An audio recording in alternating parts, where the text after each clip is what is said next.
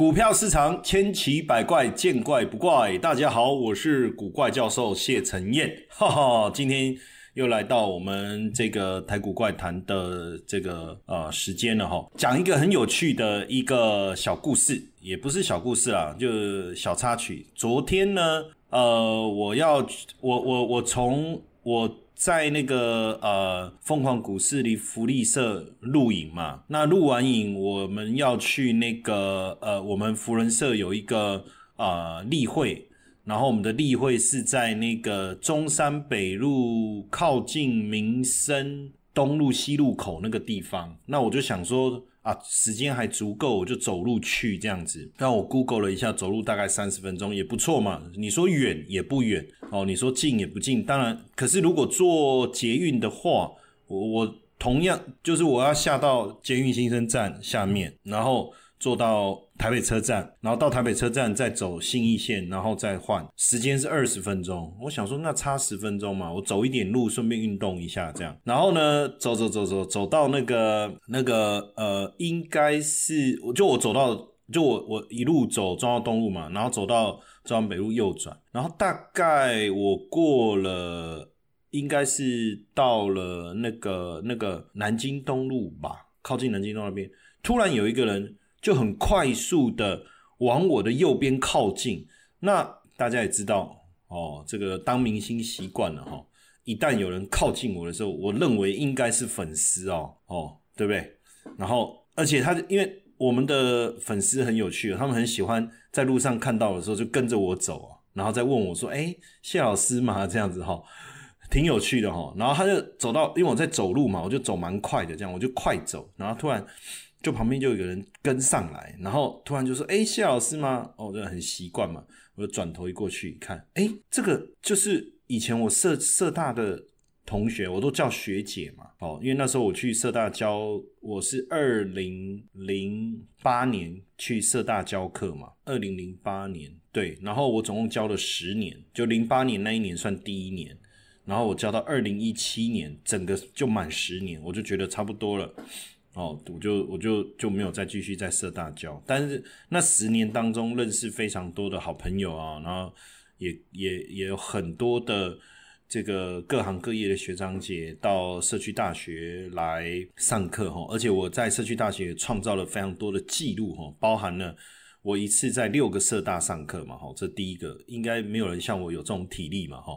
然后第二个呢，是我每一班只要一开始报名，没几天就额满，额满，额满，额满，哈，这是我创的第二个记录。第三个记录是什么？就是每一班一个班级最人数最多，多到就是社区大学它必须开放用这个这个体育馆，不是体育馆，礼堂，礼堂哦，我不夸张哦，不是说明会哦，是。一整个学期有这么多人来上课，这样我自己也不过那时候也有点飘飘然然后就说你看是这么有影响力，对不对？随便那时候上课随便不小心提到哪一只股票，隔天好像都会涨停板那种感觉，然后创了这这这几个记录。那当然，同样的事情做了十年以后，也有点那时候也不是说就不想再设大教，而是其实也刚好，因为你如果我继续教下去，二零二零年。疫情坦白讲中断也是突然之间中断，最后再回去我再回去社大的意愿一旦也是不高了。那反正那个时候刚好就是媒体的邀约实在是太多了，太频繁了，所以那时候就停。然后刚好旁边就是一个学姐，就是我我刚才就说走到我旁边那个一个学姐，她说老师好久不见，然后我就说哎学姐，我说你是，她说她说她就问我说你记得我吗？我说记得啊，我说你就是我们社大的同学。只是我不记得是哪一个社大哦，因为太多了嘛哦。他说他就是那个中山社大这样哇。我说我是我没有教是二零一七年嘛，二零零八二零一七年嘛。我说哇也六五六年了呢。他说他好兴奋哦，好久没有看到我这样子。然后就说其他社大的同学还有联络吗？什么？我说啊，其实后来因为我都在媒体嘛，在电视上电视为主嘛。我也没有在其他社大在教课了嘛，哦，那我就说又比较少。他说那现在要上老师的课怎么办？哦，这样子，然后然后我就说，哎，那个你可以可以呃，我们直播嘛，台股怪谈啊，所以我不知道他今天有没有上来。然后因为我有我有给他那个赖嘛，小老鼠 GP 五二零嘛，他就我说你就加赖啊。他说那有问题怎么办？可以问吗？我说都可以啊。我说你如果你方便就在那里问哦，我我我会看，然后我会回。然后说不然你就是直播的时候也可以问这样子哈。呃，还蛮开心的啦，就是遇到以前的同学哈。那谢谢那里洋洋的啊，他在留了一个留言说：罗斯柴尔德家族富可敌国，太强大。哎，什么时候能够有钱到这样子哈？我也不晓得，这辈子应该没有机会。反正日子好好过就好了，好不好？哦，自己过得开心，过得舒服哦。别人再怎么有钱，哎，也是别人的事啊。哦，那莫为今天时间还不错哦，刚刚好有上来。好，那今天。来，当然也跟那个杨洋说一声不好意思，我等下讲的东西好像会跟早上 news 酒吧有一点点重复，就不好意思，你要再听一次。不过，不过晚上我们晚上讲，我会讲细一点啊，因为早上在 news 酒吧其实只有五分钟的时间哦，就要很快的要去表达一个对盘市的看法。坦白讲，就是一个一个一个呃比较属于结论性的东西哦，但实际上。实际上，我喜欢把推演的过程，我喜欢连推演的过程一起讲哦。为什么？因为呃，有时候我们去讲一个呃结论，可是如果你们不理解我这样想的原因，当然有可能会错啊。我的意思说，当然有我的结论可能会错，可是错不是因为我推演的逻辑有错，不是，是因为我推演的过程中所设定的一些条件，它产生了改变。所以导致结结果产生了一些差异。好，那所以假设我只有跟你讲结论，那就是对跟错。可是如果我有把推演的过程让你知道，那就是成达到什么程度的问题。OK，理解有意思哈？就是说，我说我觉得台股会涨，那凤英姐问我说，那会过那个？前面那个一七四六三的高点吗？我说很简单呐，哎，结结果你看礼拜二收一七四一六点七啊，坦白讲也剩不到五十点嘛，对不对？哦，剩不到五十点。然后他说那会不会会不会过万八？我说这应该这不难呐。哦，我是说不难还是说会？我忘了，反正我的意思就是会了哈。反正我也不要，我们也不要在文字上面好像故意找一个什么，我就说会，但就结论就是会。这样，他说哦，这么有信心，哈，什么之类的。当然，这是一个结论，所以我们必须去把整个过程详细的去推演。哦，那这样子未来，我我也希望大家，其实我以前在社大为什么学生很多？因为你知道，在社大哈教课哦，跟我现在在做直播其实有一点像，就是我有时间很充裕的去讲一下我的想法。然后整个推论的一个过程，我可以好好的跟大家表达。那当然，在媒体、在电视或是上节目，它是有时时间的控制的。比如说，哦，今天我在 TVBS，哦，他一个主题丢出来，我可能只有十分钟的时间，我就必须把所有的重点跟大家讲清楚。他没有时间让我去讲废话，可能就实际实际上可能我觉得推演的过程不是废话，但是对。对一个节目的的的呈现来讲，他觉得这些都是废话，直接讲重点，讲结论哦，就会变成是这样哦。那所以过去为什么我在社大同学们上课很喜欢？因为坦白说，呃，你股票做十年了，不代表你有十年的呃有十年的经验，不代表有十年的功力嘛，对不对？因为如果是错的，一直错还是错。那当然，我我我所以呃，同学都有很多机会在课堂上哦来讨论啊，来聊，然后去去听这些东西。那我也喜欢讲这些东西，就是说，一般可能比如说节奏感很快的节目，他告诉你新闻，就一直讲新闻嘛。那那你可以很快的收集到很多新闻的资讯，哦，这是一种嘛，对不对？那我我你会发现，我台股怪谈，我也不太花时间。去去去，呃，讲新闻，因为我觉得讲新闻很多人在讲，对不对？好，那像李新闻哦，啊对，那个班长，好，报告班长，好，李新闻，好，最近比较没有出现，好，然后呃，或者是说讲其实新闻的评论也是很重要了。可是我觉得说，我们可以把它融入在我们的分析当中。那这样子对各位未来长期来讲，我我觉得你看我的节目哦，你会成长。我觉得这是重点，就是说，当然你可以拿到为然后授人以鱼，不如授授人以渔，有没有？哎，我觉得这个中文也很有趣，有三点水跟没三点水的差别。就是我给你一条鱼，没有三点水，我不如教教你钓鱼，三有三点水这样。但是我觉得，呃，两个并进，好，所以我比较比较喜欢，就是说我跟你讲结论，这个叫授人以鱼嘛，就是没有三点水嘛。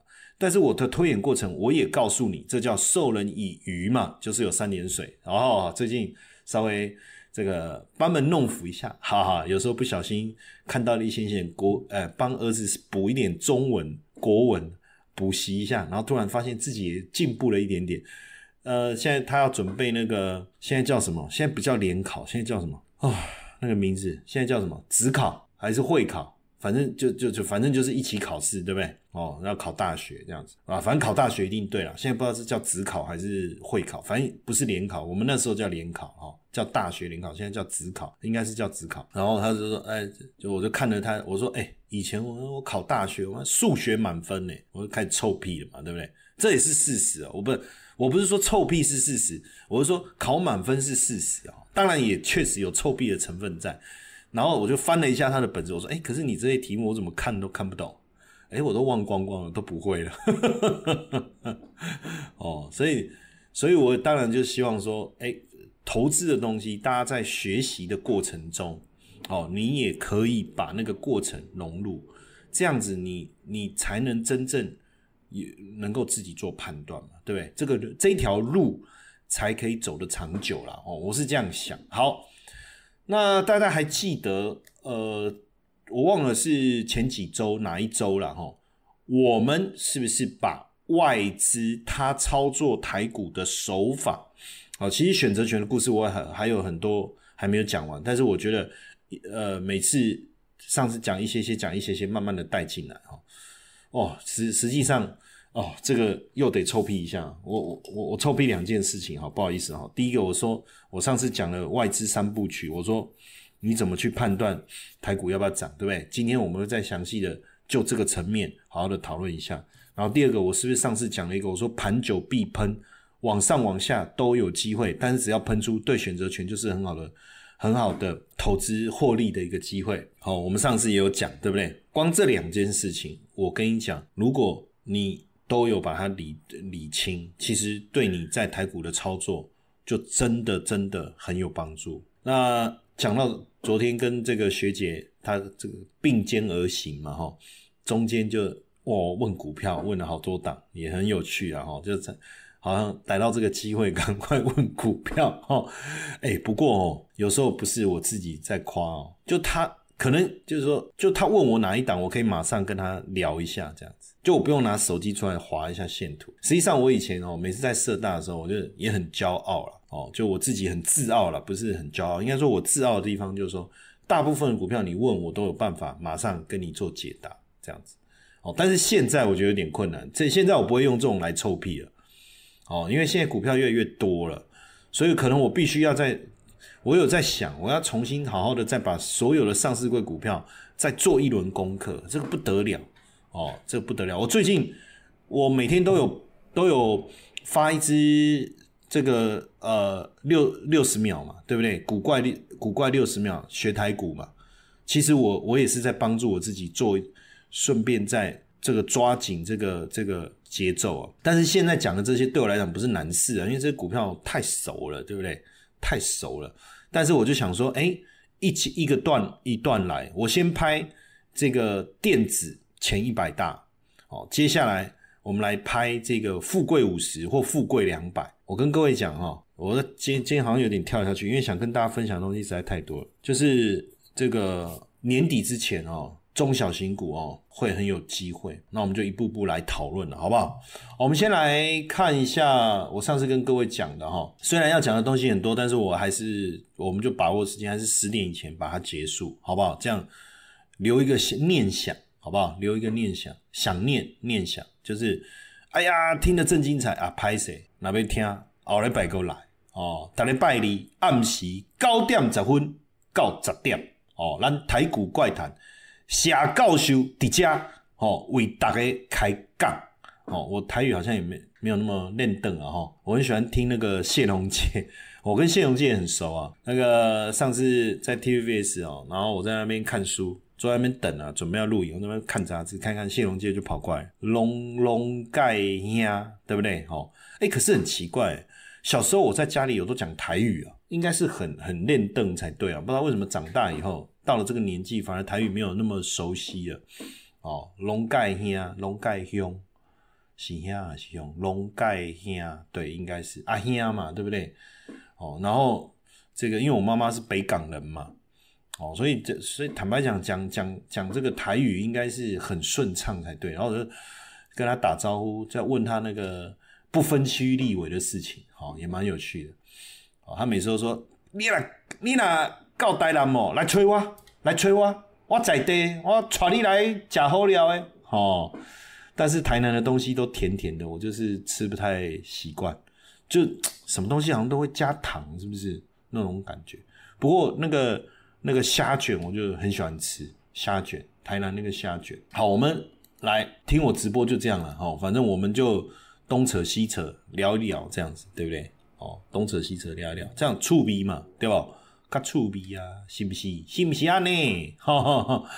来，先来，我我为什么要来讲汇率？哈，实际上我记不记得我之前在讲一个观念？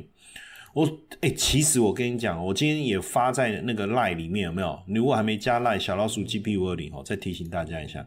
我今天早上哦很有感觉，我我在凤英姐的节目也是这样讲。我说我今天看到台股，我最近看到台股的表现哦，我我我有一种有有一种就是 那种那种你知道，就是说舒服的感觉。我说的那种舒服的感觉，我不知道各位有没有过哈，就是就是在一个呃呃呃呃，就是。在某一个早晨，你可能到郊郊外去度假，然后你去住在饭店，然后这个前一天晚上下雨这样子哈，然后呢，这个下雨下雨这个过后呢，这个隔天早上呢起床的时候哇，然后就有那个呃鸟叫的声音哈，然后那个风吹来，微风吹来，在你的脸上轻轻的吹拂，然后那个鸟叫的声音让你起床。不知不觉就起床，然后你睡得很饱很舒服，然后这时候你走到阳台，然后呢对着这个和煦的阳光，金黄色的光线照在你脸上，你觉得很舒服，它不热，温暖，然后风吹过来，风吹过来，凉凉的，很舒服的感觉，好像有人轻柔的在摸你的脸，然后这时候你闻到了一个那个那个青草的味道，然后你就深吸了一口气啊，然后伸了一个懒腰，你整个人就觉得舒服。有没有过这种感觉啊？如果没有，很难体会，对不对？但是如果有，我我我最我这几天我这一段时间在看台股，就是这种感觉，舒服，就是舒服。为为什么我要这样讲？就是一个你熟悉的环境，然后你也你知道那个味道是什么，你知道那个味道是什么，你知道那个触感是什么，它让你有一种可以放下心来的那种。那种安全感哦哦，对我我这样讲可能更贴切。好，那你说，比如说，那你说，好，我我我就先讲这一段，好，我先把这一段讲完。然后呢，啊不对，这样子没办法讲完。来，那那那为什么这一段会有这种安全感？哦，原因很简单。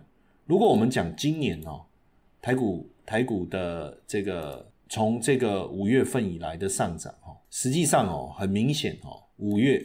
哦，你看五月这里哈，五月这里，然后台股涨了一波，对不对？然后接着停滞了，然后震荡，对不对？然后这时候投信一直买，一直买，有没有？如果按照筹码交易的一个思维，那投信买超啊，那对台股来讲不是偏多吗？是啊，可是台股为什么不涨？然后外资又在卖，我到底应该要怎么去分析？可是呢，你有没有想过这一波八月开始以来这一波上涨？投信一直买超，真正的原因是什么？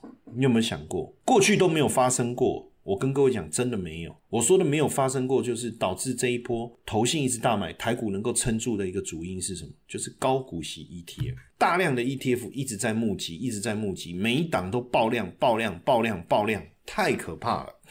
那 ETF 募集是不是就要买成分股？这我解释过嘛，对不对？这我解释过嘛，就你给他一千万，然后他们就把这一千万，当然前面一开始募集的时候，是他先必须先把股票买好。哦，然后接着挂牌，那挂牌以后，比如说零零九二九、零零九一九、零零五六、零零八七八、零零七一三、零零七三零这些哦，挂牌上去以后，正常也是这样买卖买卖。可是当要买进的人很多很多很多，可是不是成交了吗？是，但是我跟各位讲，实际上那个是造势上就投信，他在造势的过程中，他就接了你们单，一直接一直接，然后赶快再去市场上一直买一直买，是这样子来的哦，是这样来的。不然基金规模怎么会一直成长？只有封闭式的基金，它的规模不会变，当然也不是完全不变，但基本上就不会变哦。买进卖出挂单，有没有人要买卖这样？所以，所以像这些 ETF，它它的规模会一直成长，就是因为有人一直买，一直买，一直买，一直买，一直买，一直买，一直买。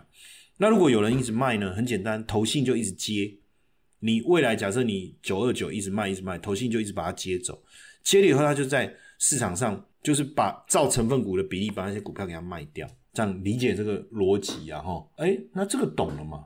那所以这一段就不是我，就不是我们在分析股市的时候熟悉的一个呃节奏感了。这样你理解了我意思了吗？那所以回到台币这边来，实际上我上次有有呃，有同学就问我说有没有可能到三十二点四嘛？那我就跟他说，呃，年底之前有机会，但是我说重点是年底。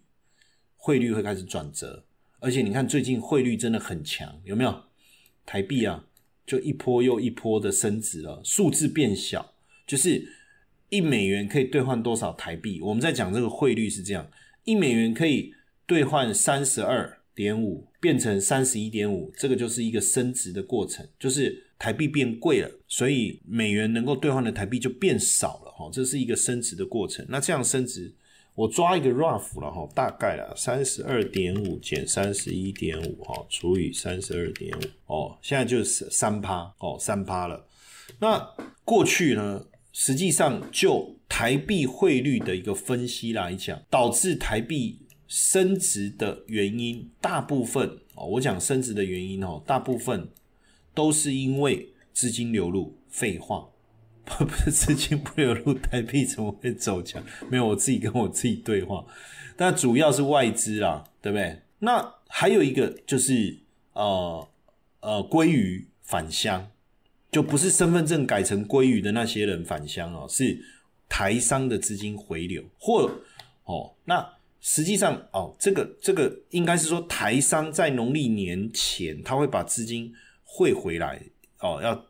做结账也好，做账也好，这诸多的一个原因呢，哈，好，我写一个鲑鱼的笔画太多，我写台好了，台商了哈。那第二个台商资金回流的时间，大部分落在年底或农历年之前，这个因素让呃台币相对会比较强的时间点是落在第四季到第一季这段，就是呃应该讲年底到农历年前，所以大概就十二月到。呃，一月这段时间，所以这个时候往往台币会比较强，你自己可以回去找资料观察一下，是不是这样？我讲的是不是对的？哦，那这个原因呢，不一定会让台股就是呃呃上涨，哦，就不一定有利台股了这一段。可是因为有趣的事情是什么？哦，就是这个时间通常台股也比较强，哎，所以连接起来台商的资金回流，哎，好像。也有助于台股上涨，可是其实真正另外一个原因是什么？另外一个原因是外资资金的汇入。那外资呢？第一个，我们我们在讲这个这个这个美股美美股有一个叫圆月效应，我不知道大家知不知道哈？就是说，呃，就是外资呢，因为他们呃圣诞节放假哦，感恩节开始放假哦，那这么长的假期，尤其是大的基金人他放假，那放假呢，他们就会把一些股票给卖掉，那还有美国，在美国你的证券交易所得是要课税的哈，那所以呢，他们为了避免这个呃呃缴税这件事情，所以他们会去做一些股票的一个调整。那所以呢，这些调整想要买的股票隔年又要再买回来，还有基金人呃这个正式回来销价上班了，隔年要买回来，那这个时间点就会落在元月。啊，所以就叫做圆月效应哦，就这样发生哦，圆月效应就这样发生哦。那圆月效应的一个发生，实际上对外资来讲，那你说哎，他买卖台股又没有也没呃没有没有，就是大户买卖台股没有所谓的这个税的问题，对不对？好。可是机构台股这边也是以法人的角度嘛，哦，那可能那那我可是外资基本上这个部分比较不是问题哈。那为什么也会有圆月效应？原因很简单，因为经理人回来上班了嘛，哈。那可是呢，他不一定会在一月才发动，他可能在年底他就要发动，可是他钱可能会在呃十呃年底先汇进来，然后也许在年底先买一些布局，然后。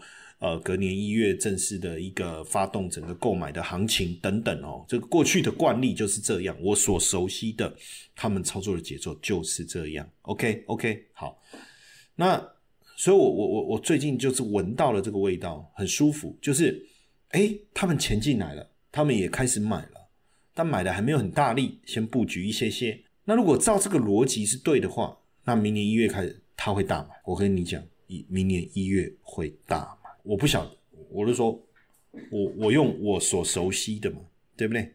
哦，那所以我们到时候哦，到时候来看，这就好像说我闻到青草的味道，很舒服。接下来我就会听到那个咖啡机的声音，然后我就会闻到咖啡香，然后我就会闻到那个，我又我又听到那个煎蛋那个油煎煎蛋的声音，然后我就闻到蛋的香味。然后烤吐司两片跳起来“叮”的声音，就是在我的记忆里面，就是当我闻到那个草的香味的时候，后面一连串的声音就会开始出现，味道会开始浮现。你你你你懂我意思吗？好，艾玛说感觉要去度假，哎，你怎么知道？我我我突然回想，我我我今年出国是二月去曼谷，好，今年好像都还没有出去度假，但我。对对，好像是哦，哎，被抓到了。但你懂我意思，就是说它会产生一种记忆模式嘛。所以当我看到台币开始升值的时候，我就会去观察嘛。好，观察什么？你也顺便复习一下嘛，大家也顺便复习一下嘛，对不对？还记得吗？我说会会产生什么？就是这个外资在期货的部位，你注意，你看这里，我现在把画面都开好，这样等一下我们在切的时候。哦，我们就切切切这样子，观子来看，你你你就是这个不是不是我厉害，这个是它就是这样，所以我上次跟各位讲完，我说你自己去看，你自己去看，来这加权指数汇率看一下，十一月一号汇率十一月一号开始转强，但是又又稍微弱一点点，有没有？这是十一月一号升值了，可是又落回去了，哎，后来就急升了嘛，对不对？OK，然后呢，期货来我们看一下，转多单，汇率最高是在这一天，正式贬值是这开始贬值是这一天，然后隔天你看期货进多单，有没有？现货隔天现货买超，对吧？三个是不是都这样？好，但是你会发现资金涌入的速度变快在这，哦，后半段后半段，哦，然后呢，期货进多单。在前加码在前面有没有在前面？然后现货大买在后面，还记得吗？我讲的这个顺序：资金汇入、期货重压，然后现货买超拉抬，一口气拉上去，让期货能够获利，是不是？跟我们之前讲的整个节奏是不是一样？那我想问你，这样做就结束了吗？哦，这样做就结束了吗？那 long call，谢谢洋洋的提醒，long call 这个我们还都还没有讲，但是我。那个就是给他们谈，对他来讲就是多的，就是多的。所以你看哦，这个很惊人哦。那所以你说，可是，哎，其实你知道吗？因为我不晓得大家进来市场的时间有多长啊。我是从你懂事以来，我就在市场了，对不对？你知道我，我曾经呢有一次，就是那个那个要结算钱，然后，然后那时候我在 VIP 交易室嘛，吼，然后在结算钱，然后呢。呃，就是外资进多单，结果那个那个指数没有涨，然后刚好我去厕所出来，然后就听到一个人在讲，那个他就说，哎，他外资进多单怎么都不涨，然后另外一个人就说外资又怎样，切，有什么了不起这样子哦啊？结果你知道吗？后面整个直接指数狂拉上去结算。那当然，过去有一段时间哦，我们讲二零二二年开始哈，我们讲二零二二年开始哈，很多人对于外资对台股的这个影响哦，他已经觉得很难去掌握，因为你看下来以后，即便你说外资有买超，也时间很短啊，对不对？那你说外资卖超这几个月，外资卖超，你说真的有把台股卖下来也没有啊？那外资有什么了不起呢？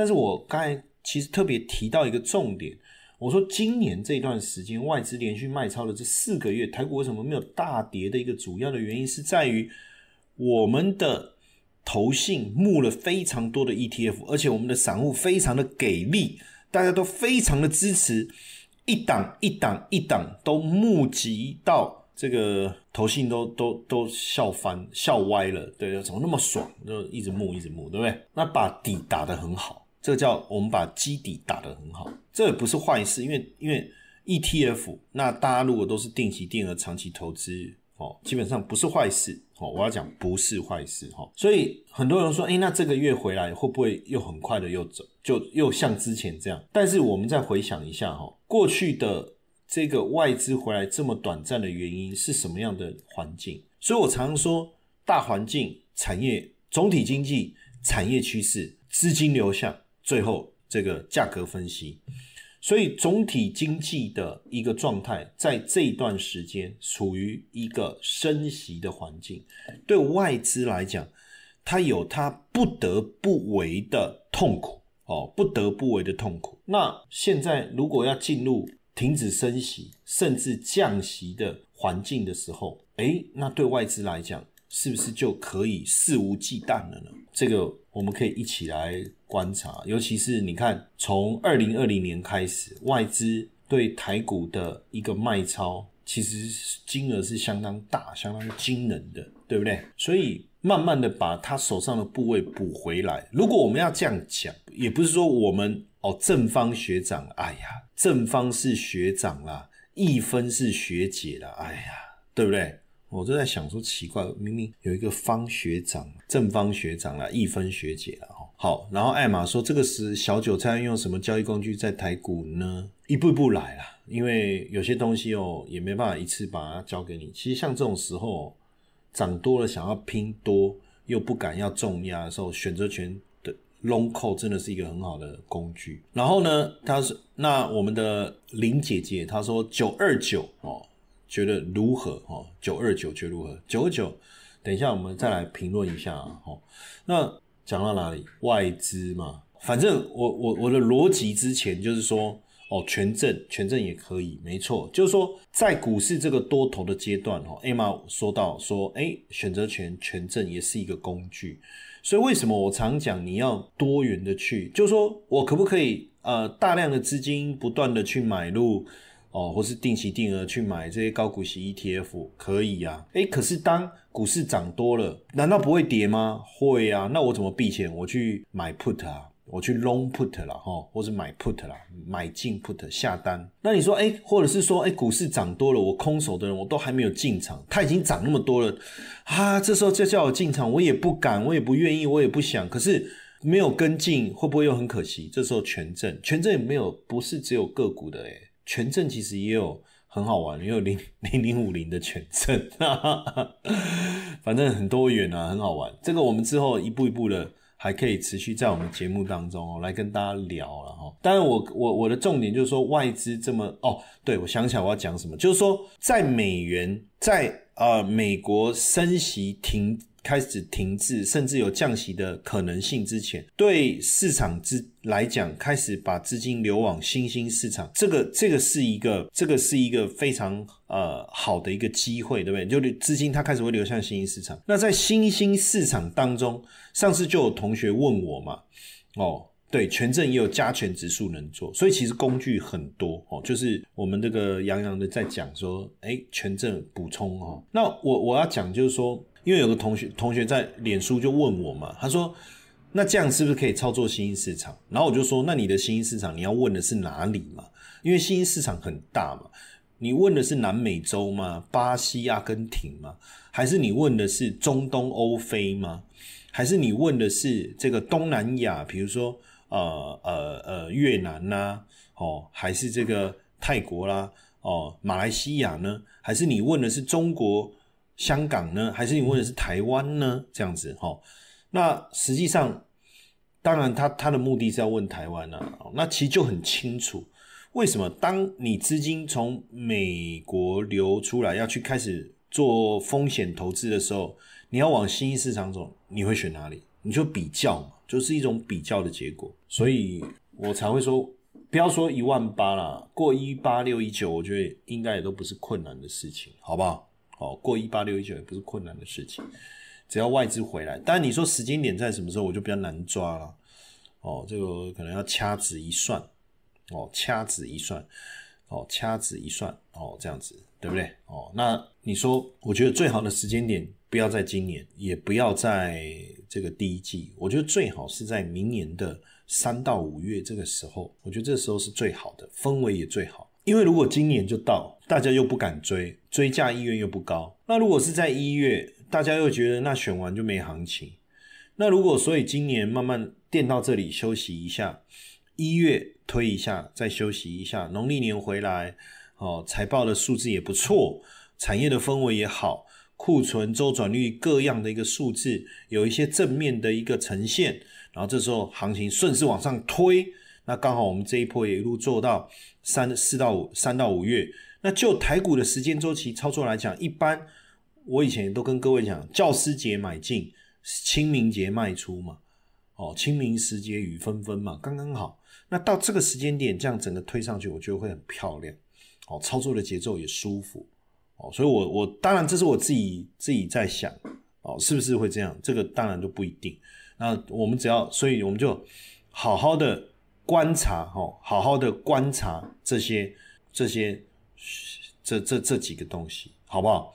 那当然，你说那静心也说，他说，哎，外资过去卖超对台股的影响，他现在要回来，慢慢，我觉得，我觉得慢慢补回来很好，很好，我真的觉得很好。我我觉得不要快，快。慢慢来，走的比较久了哦，我真的觉得是这样。好，然后呢，当然这这这牵扯到选股啊什么的。好，那你说如果外资回来买什么，那这个也没什么，就买大型股啊。那这中间会有热钱哦，热钱买的不一定是大型股，他可能买到一些中小型股，对不对？哦，那所以这个时候呢，其实我会开始鼓励大家去看中小型的股票。那中小型股你特别要看什么？我觉得不用也。不用太过于，呃，去有一些什么想法。你光从这个、这个、这个富贵两百的股票来看就 OK 了哦。所以像你看最近很强的金利科啦、广运啦、羚羊创新、具有科技、双红、先进光哦，这些有预创哦，有它的题材哦，也符合我们我们所讲的这这几个哈，可以慢慢来做观察了哈。好，那刚才因为我们剩几分钟，我顺便这个同学问那个九二九了哈。那基本上我我我是这样想哈，就是说如果你买的是九二九哈，我相信你要的应该是一个比较，如果你是单笔买进啊，那就看你切入的时间点了。那未来当然它是月配息，月配息，我觉得基本上。就就持续的去 hold，但是如果股市真的到了一个高点的时候，你你要特别小心一件事情哈，就是说，就我刚才讲那个逻辑嘛，当股市到了一个高点，所有的资金都已经进来了，该买的也买了，好，到这边哈，然后接着呢，哎，股市开始跌了，我跟各位讲，不是所有买高股息 ETF 月配息型的人，他真的会很有耐心的。多头也越领息，空头也越领息。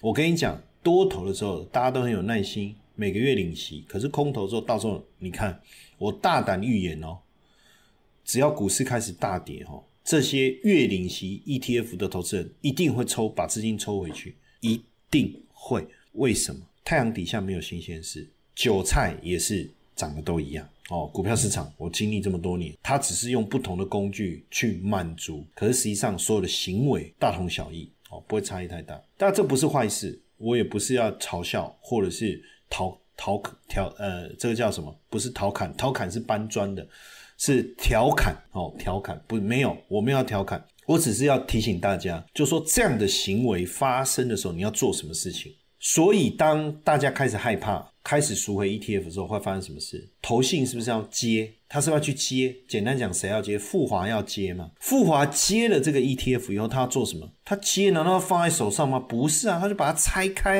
然后把股票卖回去市场。所以接下来这些股票是不是就跌了？好，股票跌，ETF 的净值，因为 ETF 的净值就是跟这些股成分股联动的，所以成分股跌了，ETF 净值是不是跌？然后。